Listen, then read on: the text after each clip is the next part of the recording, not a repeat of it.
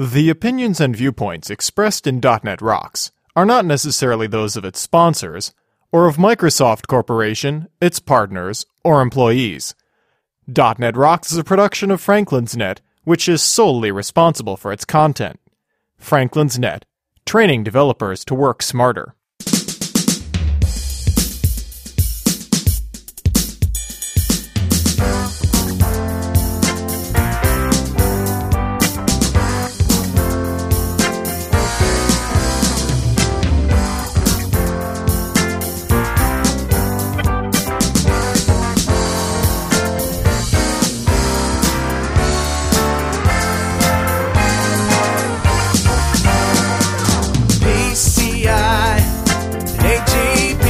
Hey, Rockheads, stop working on your monitor tan and listen up. It's time for another stellar episode of .NET Rocks, the internet audio talk show for .NET developers with Carl Franklin and Richard Campbell.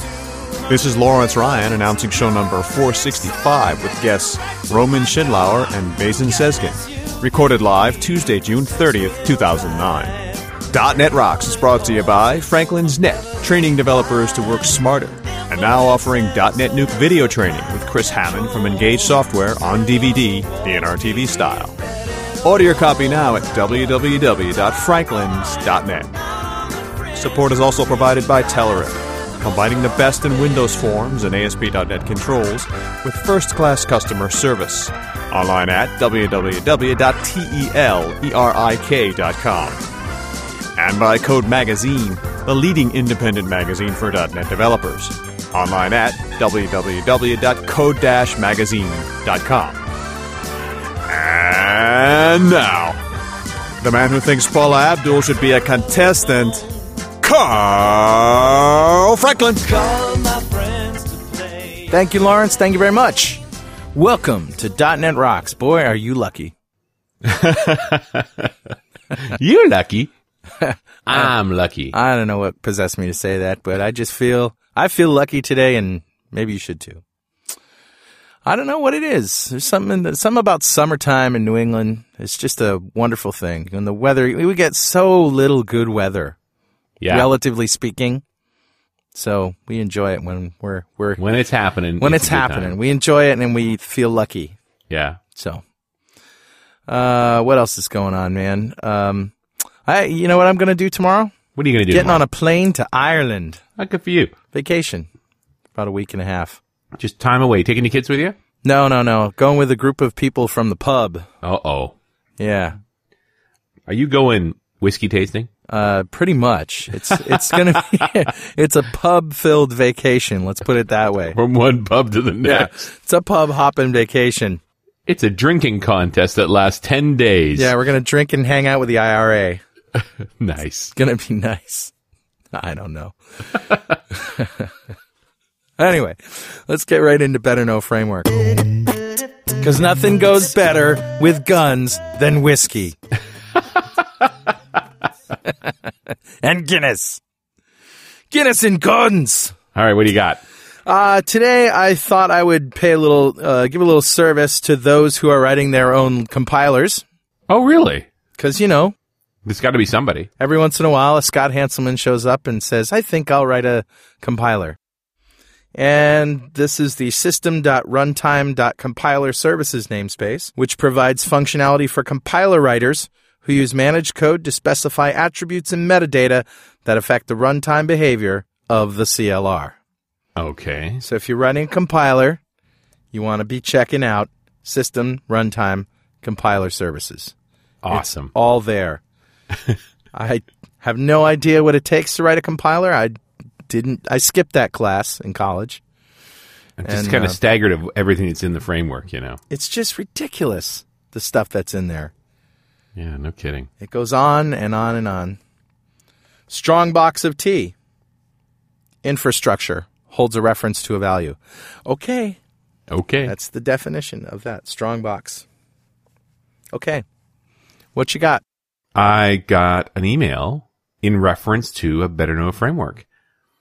Okay. Ready? Yeah. Hi, Richard and Carl. I've been listening to your show since January 2008 when I followed a link from the MSDN website, and I think it is absolutely brilliant. Awesome.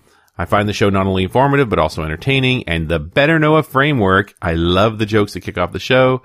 And since hearing how Carl counts after having tequila, 1 tequila, 2 tequila, 3 tequila, floor, I've decided to stay away from that. Actually, that was a George Carlin reference. That was on the day that I learned that he died. So there you go. We paid a little homage to the Carlin Meister. Mm-hmm. I've just downloaded show number 461, and I'm listening to it now, but I thought I should send you a bit of info about a timer that Carl left out. Oh, I read this email. This was cool. Yeah, he mentioned the system.windows.timer and the system.timers.timer, but there is one other which you can use called the system.threading.timer. Yeah, the threading timer. Yeah, this timer works a little differently from the others, and it doesn't raise events between intervals, but it calls directly to your code using a callback. Hmm. You also cannot stop it. You will have to call dispose on it. Setting it to nothing or null in C# will not stop the events from coming. And if you have released the reference without disposing, the only way to stop the callbacks is to force a garbage collection. Why wouldn't you use it? I'm just wondering how he knows this. Yeah, ask me how I know. Yeah, exactly. Having started with the gotchas, I must say it is a very powerful and useful timer. It is a lightweight version of the system.timers.timer and is also very accurate and good for long-running programs. Sweet. And that is from Fadze from Harare, Zimbabwe. Yeah. Sounds like we're shipping a mug to Zimbabwe. Oh, boy. And if you've got any questions or ideas, concerns, comments on Better Know a Framework or anything else in the show, send us an email, .netrocks@franklins.net. Our guests today are Roman Schindler and Mason Seskin. Roman is a program manager in the Microsoft SQL Data and Storage Platform. After finishing his PhD in Artificial Intelligence at the University of Vienna, he joined Microsoft in Redmond in 2007. Following a brief stint in the Query Optimizer group of SQL Server. Ah, Richard, query optimization. Uh-huh. You're a cup of tea. Indeed. He is currently working on the Microsoft platform for Complex Event Processing. Mason is a principal architect in the Microsoft SQL Server engine team. He oversees architecture and design of the Microsoft platform for Complex Event Processing. Mason is a Microsoft veteran with more than 15 years' experience working for the company, 13 of them in the Microsoft SQL Server team in Redmond. Most people know Mason for integrating the .NET CLR runtime into Microsoft SQL Server, which is one of the key features that shipped with SQL Server 2005. Welcome, Roman. Welcome, Mason. Hello. Hello. Thanks for having us. Oh, thanks for being on. We're honored. That was quite an accomplishment. I see some origins here. You guys are both SQL Server team members, or at least were. That is true. Strictly speaking, we are still in the SQL Server organization. But yeah, a lot of our team members are former Query Optimizer and SQL Engine front-end people. Well, I don't immediately equate complex event processing with SQL Server, but I guess there's a relationship here somehow. Well, let's define complex event processing. Well, yeah, I mean, the link might not be obvious, but guess what? You know, the ideas still apply, right? So in the relational world, we have relations, we have operators, you know, that take one or more relations, do computations over them, and output another relation, right? The idea is very similar, you know. The operators we have in the relational world are, you know, join, topk, filter, project, and the relational algebra has been around for quite a while, right? It's been around, I don't know, since CJ date, 1970s. And right. We learned a lot about, you know, optimization techniques, about how to build systems incorporating relational algebra. And in the event world, in the complex event processing world, we have events, and we have, you know, we looked at our customer requirements, what they are doing. We looked at different verticals, manufacturing, financials, monitoring, clickstream analysis. The kind of operations that they were doing was somewhat similar, you know. They wanted to be able to filter. They wanted to be able to correlate different event streams. They wanted to be able to see heavy hitters, and they wanted to aggregate their streams, which, if you look at a bit more closely, it is somewhat similar to operations we are doing in the relational world, right? Well, it sounds so. So you're basically analyzing queries for how complex you think they are, therefore how long you think they'll run, and that helps in scheduling them. Is that the main idea? Right. We essentially took the relational algebra, enhanced it with temporal semantics. You know, in our algebra, every event has time. You know, it has a start time and a valid time. And we enhanced the operators with some streaming kind of operators, things like windowing operators, so that you can do. There's somewhat conceptual difference between the traditional relational database processing and complex event processing. In the traditional database processing world, you know, you have more or less static data. And people have dynamic queries coming and doing computations over the snapshots of more or less static data, right? In the complex event processing world, the roles are reversed somewhat. You have more or less static queries, continuous queries, if you will, that are operating over really fast-changing data. The response times are vastly different. You know, in the complex event processing, our customers require sub-millisecond response times. Queries are always running. This is somewhat different from the traditional database processing. You know, people try to accommodate relational databases for CEP problems, for complex event processing problems and tasks. And I think there were two main obstacles they discovered. First of all, you have a performance problem. As soon as you have transactional databases, you are naturally bound by transactional semantics and the relational algebra in terms of how many inserts you can do per second and how the data rate that you can read from a relational database in terms of throughput. That was one obstacle that people realized when they dealt with high-frequency, high data rates in the real-time event processing domains. And the other problem was that there is this intrinsic feature of time when you deal with a complex event processing in real time. You always want to take timestamps and time periods into account when you specify your calculations and your queries. And the relational algebra did not provide any intrinsic functionality for that. You would have to encode time just as another column in your relational tables, and then write your queries in a way so that you take those timestamps or periods into account.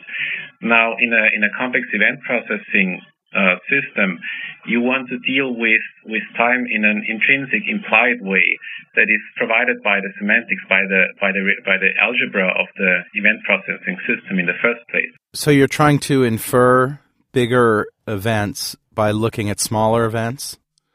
Are you trying to infer a context? That would be one task, that you are looking at, say, atomic events, and then you want to aggregate them or join them in a way so that you can infer additional knowledge based on those input events and derive further events from a number of incoming events.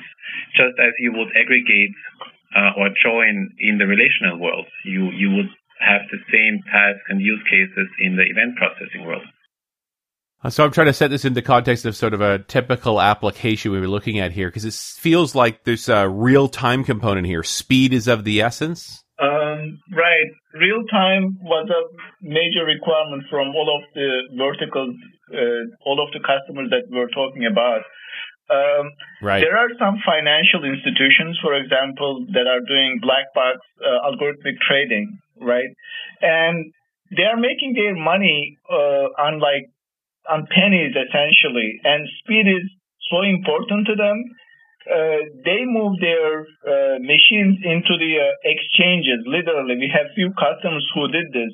Despite all the security considerations of having, you know, their data inside the data center, it is so important for them to have timely response time for their algorithmic trading systems. They go to extremes. So near real-time requirement is very important. You know, consider algorithmic trading is one, or intrusion detection into your network, for example. You know, you want to know it as it's happening. Or suppose you are looking over click streams from a web, right? You know, your customers are clicking on your website, and you want to be able to tell that they are searching for pizza or looking for a particular product, so that you can find appropriate coupons, or you can decide the next page to show them in this time as it's happening, so that you can react to events as they're happening. So latency is very important for complex event processing customers. So, I mean, now I feel more like I got a database feel to it, because this almost feels like OLAP, just faster. That's a very good observation. So, you know, a very typical scenario is you have your, you know, data mining system, data warehouse in the back end, right? And suppose you are looking at click streams, or you are looking at trading patterns, and you use your data mining tools and figure out some particular pattern on historical data. Then what you do is you take those rules and implement them as, you know, real-time queries, and put them in front of the system as they're happening, so that you can recognize such rules as they're happening. For example, if I notice a particular W pattern on a stock, you know, caused it to go up from historical data, I take this rule, put it in front, and recognize that as it is happening, and, you know, take action on it, essentially. Right. But as a side note, we are looking at, I'm not sure about the, you know, first version, but real-time data mining, real-time data mining is definitely an interesting problem. Yeah, and if you look at how OLAP is traditionally done, you usually have an ETL process that runs overnight, where you extract the data from your OLTP databases. You build your cubes, and then eventually you end up with your OLAP database, and then you have your typical reporting queries, which might take seconds, in the best case, maybe even minutes. It's still acceptable in that domain. Imagine you would basically transform that pattern of extracting, transforming, and loading the data, and then querying it into something much more seamless and much more real-time oriented, where you continuously have an ETL process that basically happens as the data comes in, and then you have your reporting queries, not as ad hoc queries, which might take minutes or even more, but which are standing queries that deliver their results as the data comes in all the time. So we see a paradigm change there towards a more real-time, low-latency OLAP querying behavior. Well, the thing that's interesting to me about data mining is that it finds associations in data that you didn't expect. So this is not just, I want you to watch these three things and tell me if any of them is out of whack. This is finding new causal relationships. Right. And that, again, is kind of a cycle that customers might want to go through. You have your real-time calculations in place in your operational system, reacting on the incoming data, and then you have historical data that you continuously mine to find new calculations, new KPIs, and as soon as you are satisfied with new ways to mine your data, you might just take those calculations and put them into your operational system to have new KPIs and new calculations in your running system, so that you always have this cycle of mining for new knowledge, basically mining for new queries, and then putting those queries into place. Although generally when I think about mining and discovering KPIs and so forth, this is more of an offline task. This is managing the company better. Right, it is. But what do you do with this as you find those rules, right? You know, suppose you recognize some patterns you know, after the fact, right? You are doing offline analysis of your data. Then how do you make use of this? Wouldn't it be nicer, you know, suppose you noticed a series of events caused issue with the productivity. Then what do you do? Wouldn't it be nicer you notice as it is happening, right? Right. Yeah. We have a scenario in manufacturing. It's called condition-based management. You know, suppose you have those very capital intensive, expensive machines, things like, you know, iron or aluminum smelters and things like that.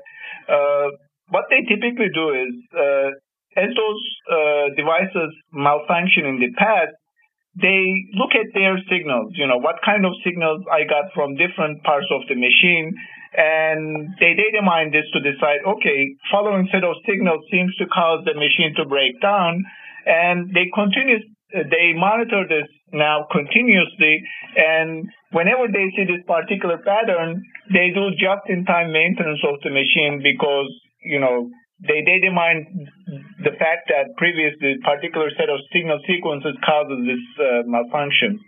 So, yes, you know, you do data mine currently after the fact, and who knows, in the future we might be able to data mine it real time as well. Then you take those rules, put in front, and recognize patterns as they are happening rather than after the fact so that you can respond to them. Wow, that's pretty ambitious. It's impressive stuff. It reminds me of, I worked on a project using analysis services to monitor a production line because they were finding that by the time the components got to test and they started having repeated failures, they now had several hundred of them in the line that had that failure. And so they were trying to come up with ways to check earlier and to recognize failure sooner so that they shut the line down with less failed components. This sounds like exactly the tool I needed 6 years ago. Where have you guys been? Yeah, you know, what people do usually in those manufacturing domains when they don't have the facilities for this kind of condition-based management or maintenance is to just shut down the equipment every couple of months or every couple of weeks. But still, there you might lose revenue because it might not have been necessary to shut down the equipment so early, or you might still lose some equipment because there was an error condition or a failure earlier than expected. And then it's a huge investment because the transformer or the smelter, that's an investment of billions of dollars. And you want to do anything you can to keep it up, keep it up and running as long as possible, but just not too long so that it fails. There's a part of this that feels like that sort of fuzzy logic modeling, neural networky kind of stuff. But is that related to this? Well, currently our operators are they closely resemble the relational operators, the regular SQL operators that you have. You know, we have join, we have project, we have topk, we have filter, we have aggregations. In addition to this, whenever, you know, so you know that the relational algebra is very expressive and our algebra is very expressive as well, but for the cases that it might not, you know, meet your needs, we have the concept of user-defined operators, user-defined aggregators, and you can escape to CLR.NET anytime you like using those mechanisms or static function calls. So if you have very specific needs that does a particular, you know, function such as neural networks, yes, you could do this with user-defined operators, but right.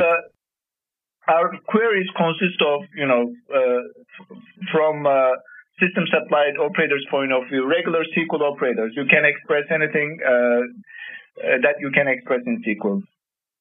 So is this actually an extension to SQL Server? No, it's a separate product. It's a separate engine, but the operators are very similar. Again, we learn, you know, we have, as you noticed, we have histories in SQL Server. We learn from our experiences, and we took our experiences and optimization techniques and brought them into the complex event processing system. You know, we can do things like global local aggregation and all other kind of things, tricks that we do in SQL Server. This is a separate binary. Okay, and is this going to be a product? Like, is it in beta or CTP? Where is it at right now? Currently, we are starting our CTP program. So there will be a public beta to download at the end of July, beginning of August. That's our CTP2. That's the first public beta. Which is about when this show is being published. Right, yes. So that's the first time that people will be able to download something. The product is public already. It went public at TechEd, where we presented it and had a little demo. Now, people will be able to download the bits with CTP2. We will then have some more pre-releases along the line of the remaining year, CTP3 around fall, and eventually we will release the product together with SQL Server 2008 R2 at some point in 2010, as far as I know, and so that the release is aligned with SQL Server, and we will most likely ship on the same media. But it will not be part of the SQL setup process, as it seems. It's a separate product, it's a separate binary. There is no technical dependency between SQL Server and our CP engine, and this is why we basically have our own product and our own binary. Okay, yeah, that's fairly unique in this context of SQL Server. So you would tend to run this on its own hardware, and it doesn't have to communicate with SQL Server? If you have SQL Server, we could definitely use it as, you know, for input to our data streams or output of our data streams or for reference data lookup. But strictly speaking, it's not necessary. You could run it on a separate machine, and in the near future, you should be able to run it on your phones. As long as you have .NET. As long as you run on the .NET stack, you can run the CP engine. Awesome. How kind of development are we going to need to do then to work with this? Or is it configuration or is it actually code? It's pretty much developer-oriented. We will provide... The product consists of a couple of DLLs, which basically represents the CP platform. This is also why we call our product the CP platform. And you will be able to build your own application on top of those DLLs. We provide a specific API for people who want to write adapters, which represent the input and output interfaces to and from the CP engine, and you will be able to write your actual queries, your calculations that are supposed to run in the CP engine in LINQ. So this is fully built on top of .NET using the .NET languages, specifically LINQ and C# to implement your adapters and your queries. And then you can seamlessly build your own application around that, which just integrates the CP platform and the CP engine.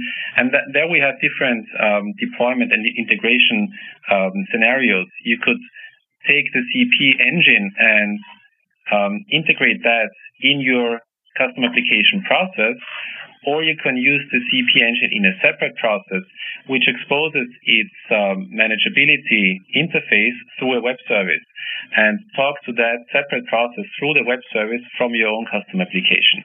Wow, cool. So it's heavily built on .NET, and it's geared towards .NET developers. Right. So if you can, you know, write LINQ queries and, you know, use any of the languages that LINQ is supported, C#, F#, VB, you should be able to use our system.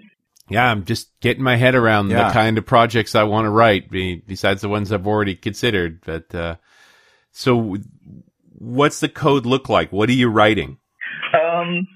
So, The code looks, if you are familiar with SQL, if you are familiar with LINQ, our development environment will look very familiar to you. A sample query could look like from tag tickers as where s dot ticker name equals MSFD, select new price, for example. That would be just very simple query. This portion of .NET Rocks is brought to you by our good friends at Telerik, without whose support this show would not be possible. If you're a Silverlight or WPF developer, you've heard that having a single code base for your web and Windows user interface is becoming a hot topic. How about building a Silverlight application and then reusing the XAML and the code behind for a WPF application? Your customers will enjoy the identical user experience, and you will enjoy some free time as you have to write the code for both applications only once. This is not a scenario from the future. The guys from Telerik have developed a line of business demo application that shows you how to do it all. The application uses Telerik's Silverlight and WPF suites, which represent two almost identical tool sets for building rich web and desktop applications. Both are derived from the same code base and share a common API, allowing nearly complete code reuse between WPF and Silverlight development. You got to check it out. Telerik.com/sales-dashboard. Hey, and don't forget to thank them for supporting .NET Rocks. So that's a LINQ query. So that means somewhere I've got an adapter to this stock ticker stream of data. So that sounds like the real thing I need to write is the adapter. Right. So the adapter framework is it's interesting how we will interact with our potential customers regarding adapters. What we think is that we have the ability to provide some adapters out of the box, very generic adapters. Right. For instance, reading and writing from and to text files in the form of comma-separated value files, which is very generic as a data source or data destination, as well as reading and writing from a relational database like SQL using standard SQL queries and whatever kind of connection string you need for that. Whatever goes beyond that, whatever goes towards very vertical-specific, domain-specific adapters, there we, at least at the moment, just lack both the resources as well as the knowledge to be able to properly implement domain-specific adapters like stock ticker feeds that can read a certain format of financial data, real-time feeds, or in the manufacturing world, read from specific devices, from specific sensors. That we rather leave up to the customers, to the ISVs who want to develop their custom applications for specific input sources, event sources, or to customers who just want to provide the adapters themselves. Maybe device vendors have an interest in providing adapters for their devices so that other people can build their CP applications on top of their adapters. Yeah, and that sounds like a good place for a developer to sit. And I thought right away that the manufacturer scenario is the one that's going to make a lot of adapters. If you're taking feeds from all of these different sources of how stuff is made, that's a lot of data sources to consolidate. Right, and usually they are very proprietary. Those are very well-established vendors of specific devices which have their own proprietary data formats. And for those vendors or the ISVs that use the devices, it would be very straightforward to take that specific data format and build their own adapter around that. For instance, considering OPC as a standard data format in the manufacturing world, it should be straightforward to just build an adapter around OPC using OPC data and then transforming that into our canonical event format so that you're able to feed that into CP engine. And having such an adapter would target already a lot of potential customers in the manufacturing domain. Yeah, absolutely. This time last year, in July of 2008, we did a show on OPC. I think it was show 357. Yeah, and that's a whole set of standards for interfacing. So there could be a set of OPC interfaces to adapt into this that just allow you a fabulous level of instrumentation. Right. Yeah, that would be very nice. Yeah. So adapters, that's one side of the story. We now talked about the LINQ query as the actual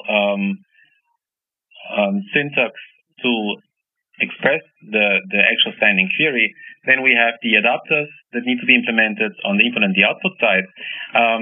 Furthermore, there is an API around everything else you need to get from the concept of an application to the actual running application in terms of instantiating the adapters, then defining your query, binding. That's how we call the step of taking the actual the query itself and bind it to the input source and the output of the stream, the stream destination, so that you have an entity that you can actually instantiate in your application that will then live in the CP engine as a standing query.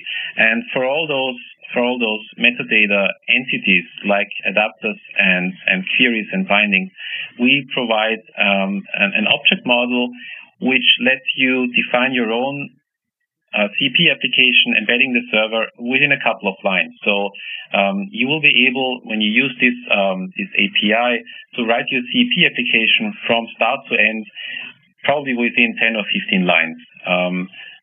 Using that object model to accomplish what you want to do on the input-output side and regarding binding your event sources and things to the actual query. Now, I could see LINQ being able to pull up these different bits of data and give me a common querying interface to all the data I've got streaming in, but where does the mining part come into the equation? Like, how do I create that mining model?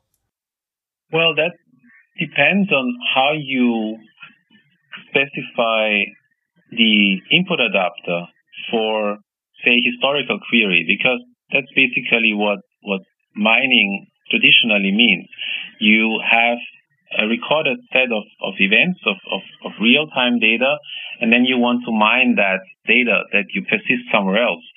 So in that case, you would just need the proper input adapter reading from either a specific historian or a common relational database to kind of replay that former real-time data back into the CP engine and then apply the query, which is unaware of whether this is basically past or historical data or whether this is real-time data. So this is where our binding concept comes into play, that for the query itself, it's not relevant where the data comes from. And the binding only happens at runtime, at instantiation time, when you bind the historical input adapter to your query that you would use the same way for a real-time data feed. As Roman mentioned, we don't currently have a built-in support for data mining. In the future, we are looking into it. But as he mentioned, all the times we use in our event streams are application time. So as he mentioned, you can do what-if analysis kind of scenarios. You could write a query, read from historical streams, see what kind of results you get, change your query, run it again, and you can use Microsoft Complex Event Processing platform to run what-if scenarios to test your hypotheses about, does this pattern hold on this piece of historical data? Yeah, Basim just mentioned an interesting point that I did not mention before, the differentiation between system time and application time. We only consider application time in our queries, meaning the time that is actually included in the event, the time when the actual event data happens. And this application time would just be stored away if you historize your data. And if you replay the data, you will read the same timestamps again. So if you replay the data, you will get the same result as if you streamed it in real time, because we strongly differentiate between the concept of application data, which is the actual event data, the data when the event time, as opposed to the system time, which is the time of the clock of the system where the CP engine is running. And this differentiation is very important as soon as we look into out-of-order data or data that arrives late, because there we have to clearly make a difference between the application timestamps of the events as opposed to the system time of the CP engine. Right. And ordering the data is part of this whole equation. I almost feel like we've got a description of a neural net model here where I could take a set of baseline data and say, this is sort of the common set of values for this, and then apply it to later sets of data to say, show me where things are anomalous. Right. This is one of our target scenarios, anomaly detection. Another manufacturing example, you know, they have this concept of a golden batch. Suppose they are producing shampoo or chocolate or whatever. What Right. they do is, you know, they try different combinations of chemicals, or they try different pressure, different heat, and record the signal. You know, once they decided that they got a good product, they recorded all the signals, and they are trying to match those signals continuously. This is Right. the, you know, trying to match anomaly detection case, I guess. If something goes wrong, that, you know, something diverges, they know that they have a problem with the product. Another one is trying to find similar patterns, as in the algorithmic trading case. You know, hey, in the past I've seen this pattern, you know, the stock went up. Am I seeing the same pattern as well? Or likewise. But I understand where you are going with this neural network idea. One nice thing about our system is that it's perfectly composable. You know, all our operators take one or more streams and they output streams as well. And this is true of the query, meaning Right. query takes one or more streams and outputs one or more streams. So you can actually build very nice feedback systems, meaning your output could be coming back to your own query to make progress on a particular problem that you are trying to solve. Right, and that whole replay model becomes a learning model pretty easily when it becomes feedback. Yes.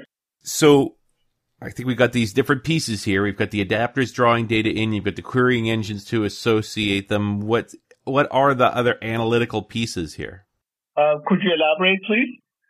Well, just are there other bits we want to look at as far as, I guess there's different kinds of aggregations, ways to combine data? Right. So we have your regular, you know, min, max, counts, average, kind of aggregations out of the box, but we have a SDK that lets you write any user-defined aggregate that you'd like, you know, such as time-weighted averages, volume-weighted averages, standard deviation, or any other exotic aggregate that you might have in mind.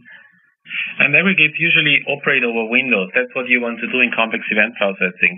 So the common way to define an aggregation in your query is first define a window of a certain length, of a certain time span, and then apply the aggregation on top of that. For instance, give me the average of my power consumption reading of a specific device over the last 10 minutes, right? So right. you would just do this, you would express it in the same way in LINQ, where we provide the proper extensions to apply windows on top of streams, and then apply aggregations on top of those windows. So that's a very common use case, to first define a window and then apply an aggregation on top of that window. What goes beyond that is an operator that is very specific to complex event processing that does not exist, at least not in the same form in relational databases, the operator that we call group and apply, which is somewhat related to the grouping operator in relational databases, but additionally also applies a specific query subtree to each group separately, and still preserves basically the incoming event stream. So the way group and apply works, you define a grouping function which does nothing else than partitioning the incoming stream according to that grouping function, and that is usually just one of the columns, one of the payload fields of the incoming event. You might want to partition by the ID of a device so that you get all the readings from the same device into the same partition. And then you apply whatever subquery you want to specify separately for those partitions, like aggregations, for instance. And this operator lends itself very nicely to scenarios like MapReduce or partitioning your data. Well, right away I sort of think, oh, we could do time groupings there, but it's naturally windowed anyway. But yeah, geographical distribution or certain data set controls, those would all be natural groupings you'd want to break up. And almost like subtotals, you want to be able to have a running total on a given set of items for that match that criteria and then break it and do another set below. Exactly. Except that, in SQL, you are only allowed to do an aggregate with a group, right? You can't do anything else. Right. In our algebra, you can do arbitrary subqueries in your groupings. Oh, okay. Yeah, the running total is a classic SQL problem, and it sounds like this would do that quite naturally. Right. Guys, this is hairy, geeky data stuff. I like it a lot, but I wonder how much it's going to fit with many of our listeners. Yeah, I'm still in the trying to comprehend what was said in the first 10 minutes of this. Honestly. I mean, let's summarize. And what you basically have is you have a lot of inputs coming into the system that are feeding data from, that aren't necessarily related to each other. Right. And then you've got these input adapters that move that stuff into the system, and then you have output adapters that take your queries and route and sort of, I don't know, aggregate them to devices, I guess. Output adapters, you can do whatever. It's the bridge between our event format and the final output that you'd like. It could be, you could be outputting it to an Excel chart. You could be sending an alert email. You could be... That's on the other side of the query, though. Basically, you're doing a query against your engine. And then if you want to, you can use an output adapter. Exactly. After that. Yeah. Now, typically, aren't we dealing with such massive amounts of data that we don't really want to try and load it all into memory before we work on it? We're trying to do this in a sort of a streaming, real-time way. Exactly. The kind of scenarios we are looking at, manufacturing, clickstream analysis, our system is currently in production in some Microsoft properties, and they are processing 500 million events per day, right? This is a lot of data, right. And... What, you guys don't have 100 gigs of RAM on your system? No? Am I the only one? All right. So, as Roman mentioned before, the idea is we are all in memory. If you are going to have sub-millisecond latencies, if you are going to process hundreds of thousands of events per second, we can't afford to hit the disk. It's all in memory. You can kind of look at this as like query processing on the wire. As it's happening, you extract your insight, right. Data is passing by you, and you have this, queries. As the data is passing by, you are extracting your information, your insight from them.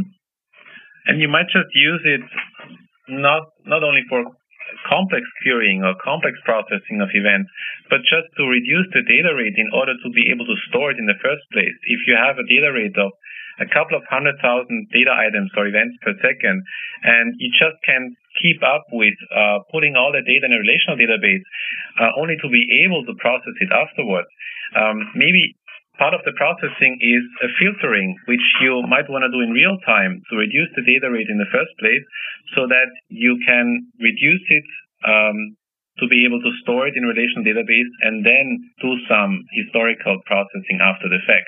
And then you just use the input adapter that properly transforms that into the CP format, and you use a relational output adapter that writes the reduced amount of events after the initial simple filtering into a relational database.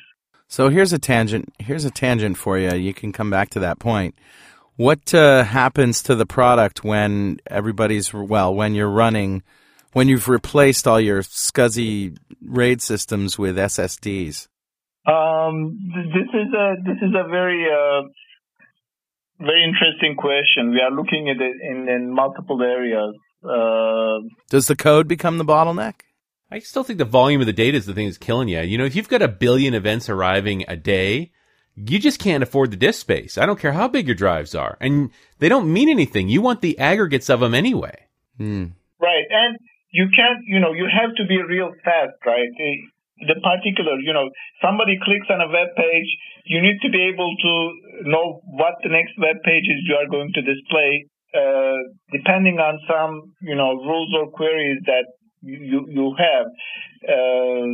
Right. I mean, nobody looks at logs, right? It takes a long time and you don't get your responses, you know. Why look at logs after the fact when you can extract this information as it's happening, where you can respond right there? Yeah, you're taking the whole, you know, people who looked at this book also looked at this one and this one thing much further. Right. And in much bigger volumes. Mm-hmm. Regarding your, hey, geeky data things, you know, it's a platform, right? It all depends what you do with it. You know, we have this very fun, interesting queries, for example, that it's very easy for us to say, okay, what are the top 10 search words on, say, some search site in the last 10 seconds in a sliding window kind of query? It's only 3-4 lines of complex event processing system query. Or, you know, you could imagine another query that subscribes to, you know, 1,000 technology blogs and figures out the same. You know, what are people talking about? What is the top 10 popular subjects in those blogs? It's only 3-4 lines of query. You know, the power is there. It's a platform. It doesn't have to be geeky. So suddenly that becomes really easy to do. It's not all about manufacturing or web clicks. Yeah, it'd be fun to harness it to any large volume of data and just see what you can get from it. And it's also very useful for scenarios where it's not practical to move that amount of data, right? In manufacturing scenario, we talk that, you know, there we typically get our own machine. We are the big dog. We are our own process. We get all the memory, all the CPU usage. Then you have this data center monitoring kind of scenarios where they are actually running something else that's useful. You know, maybe it's SQL Server, maybe it's a file server, maybe it's some other application. And suppose you want to monitor, you know, network traffic or CPU usage or memory usage by different application. There we are just a very small application, you know, getting a lot of data about all this network traffic or CPU usage or memory usage or file usage and running our, you know, little queries, aggregating them, and in all likelihood shipping them to another mother CP system somewhere else. So it can be used in many other scenarios as well, where you have huge volumes of aggregate data and you require low latency. CP system works very well. So, guys, have we missed anything people need to know about CEP before we wrap up? When's it going to be available? Well, the public beta is the end of July, beginning of August. That's our CTP tool. The CTP stands for Community Technology Preview, if I remember correctly. So that these are all pre-release versions. There will be a CTP 3 later this year. And eventually it will RTM at some point next year. Okay. And be in the box with SQL Server 2008 R2. Right, yes. Right. And if you want to read the white paper, it's at shrinkster.com/17IT. 17 Igloo Tango. Thanks, guys. Thank you very much. Thank you very much. Sounds like a great product, and I can't wait. We'll see you next time. .NET Rocks.